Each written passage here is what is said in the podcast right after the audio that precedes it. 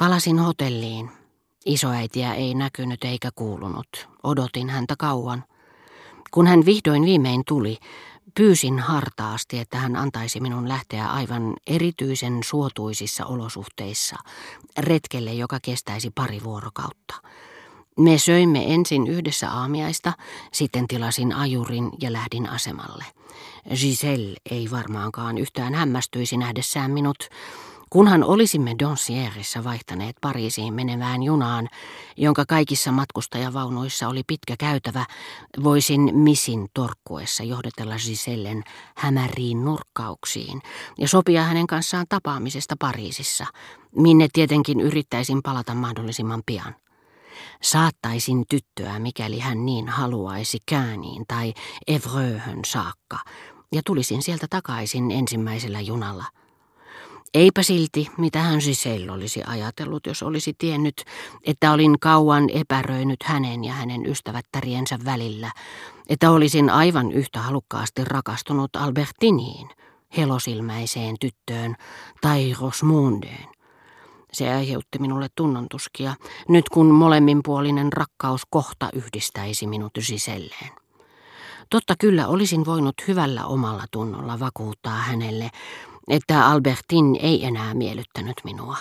Olinhan aamulla nähnyt, kuinka hän suorastaan käänsi minulle selkänsä voidakseen puhua Sisellen kanssa. Hiukset hänen pahantuulisesti painuneessa päässään olivat takaa nähtyinä erilaiset, tavallista mustemmat, ja ne kiilsivät ikään kuin hän olisi juuri noussut vedestä. Olin silloin ajatellut veteen kastettua kanaa, ja nämä hiukset olivat saaneet minut liittämään häneen erilaisen sielun kuin aikaisemmin orvokin väriset kasvot ja salaperäinen hymy. Muistimme on kuin nuo kauppapuodit, joiden näyteikkunaan asetetaan jostakusta tietystä henkilöstä milloin yhden, milloin toisenlainen valokuva. Ja yleensä sarjan viimeisin on jonkin aikaa aivan yksin näkyvissä. Ajurin hoputtaessa hevostaan kuuntelin Gisellen lausumia kiitollisuuden ja hellyyden sanoja, jotka versoivat kaikki hänen hyvästä hymystään ja ojennetusta kädestään. Sellaisina elämäni kausina, jolloin en ollut rakastunut, mutta toivoin rakastuvani, en kantanut sisimmässäni ainoastaan ruumiillista kauneusihannetta, jonka kuten muistanette, tunnistin kaukaa kaikissa sen verran etäällä liikkuvissa naispuolisissa ohikulkijoissa, etteivät heidän epäselvät piirteensä estäneet samastamista, vaan myöskin moraalista haavekuvaa, joka vain odotti ruumiillistamista, naisesta, joka rakastuisi minuun. Esittäisi naispääosaa rakkausdraamassa, jonka olin mielikuvituksessani kirjoittanut valmiiksi jo lapsena, jota uskoin kaikkien viehättävien nuorten tyttöjen halukkaasti suostuvan näyttelemään, mikäli he edes suurin piirtein täyttäisivät osan fyysiset vaatimukset. Mutta olipa uusi tähti, jonka kutsuin osaa luomaan tai jatkamaan millainen tahansa, niin lavastus, juoni ja jopa tekstikin pysyivät muuttumattomina. Ne variateur. Muutaman päivän kuluttua tunsin kuin tunsinkin niin vastahakoisesti kuin Albertin olikin suostunut meidät esittelemään koko tyttöryhmän. Sellaisena kuin olin sen ensi kerran nähnyt, sillä se oli jäänyt Balbeckiin kokonaisuudessaan, lukuun ottamatta Giselleä, jota en, koska olin joutunut pitkään odottamaan aseman puomin edessä, tietämättä sitäkään, että aikataulu oli muuttunut, ollut voinut tavata junassa – sillä se oli lähtenyt viisi minuuttia aikaisemmin, ja jota en siksi toiseksi enää ajatellutkaan. Ja sen lisäksi pari kolme ystävätärtä, joille he minut pyynnöstäni esittelivät.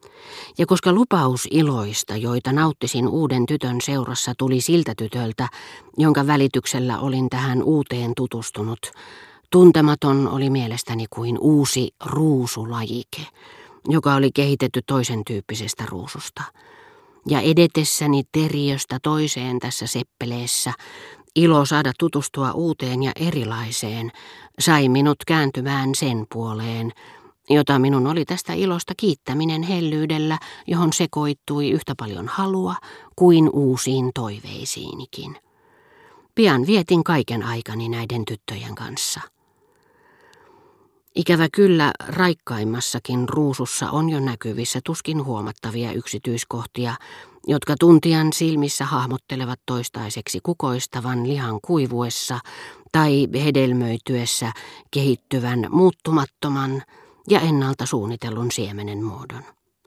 Iki ihastuneena seuraamme katseillamme nenää, joka on kuin laine, joka herkullisesti kohottaa aamullista vedenpintaa ja vaikuttaa liikkumattomalta, piirrettävältä, koska meri on niin tyyni, ettei nousuvettä huomaa. Ihmiskasvot eivät näytä muuttuvan, kun niitä katsoo, koska niiden valmistelema vallankumous on liian hidas, jotta sen havaitsisimme. Mutta jos näemme näiden tyttöjen rinnalla heidän äitinsä tai tätinsä, Tajuamme siinä samassa, minkä välimatkan nämä piirteet, tavallisesti erittäin ruman prototyypin vaikutuksen alaisina, tulevat kuromaan umpeen vähemmässä kuin kolmessa kymmenessä vuodessa, kunnes koittaa hetki, jolloin katseet kääntyvät niistä, hetki, jolloin kasvot kokonaisuudessaan katoavat taivaan rannan taa kauas valon ulottuvilta. Tiesin, että yhtä syvällä, yhtä kohtalonomaisina kuin juutalaisten kansallistunto tai kristillinen atavismi niissä, jotka pitävät itseään rotunsa vapaamielisimpinä, Albertinin, Rosmunden, Andreen kukoistavan rusotuksen alla, heidän tietämättään varastossa vastaisen varalle asustivat, odottivat turpeat huulet, iso nenä, pyylevyys, jota hämmästeltäisiin, mutta joka itse asiassa oli jo olemassa kulisseissa, valmiina astumaan näyttämölle, odottamatta, ja ennalta määrättynä kuin mikä tahansa dreifusismi, kirkollismielisyys, kansallinen ja feodaalinen sankarillisuus, jotka yhtäkkiä olosuhteiden kutsumina astuvat esiin yksilöä itseään vanhemmasta perusluonteesta, jonka kautta hän ajattelee, elää, kehittyy, vahvistuu tai kuolee, ilman että hän pystyy erottamaan sitä erityisistä vaikuttimista, joihin hän sen samastaa. Me olemme henkisestikin riippuvaisia luonnonlaeista paljon suuremmassa määrin kuin uskommekaan, ja älymme omaa entuudestaan kuin mikä tahansa saniainen tai ruohokasvi erityispiirteitä, jotka kuvittelemme itse valitsevamme. Mutta me tavoitamme vain toisen asteen aatteet näkemättä perimmäistä syytä, juutalaisuutta, ranskalaista sukua, josta ne itse asiassa johtuvat, ja jota otollisella hetkellä ilmennämme.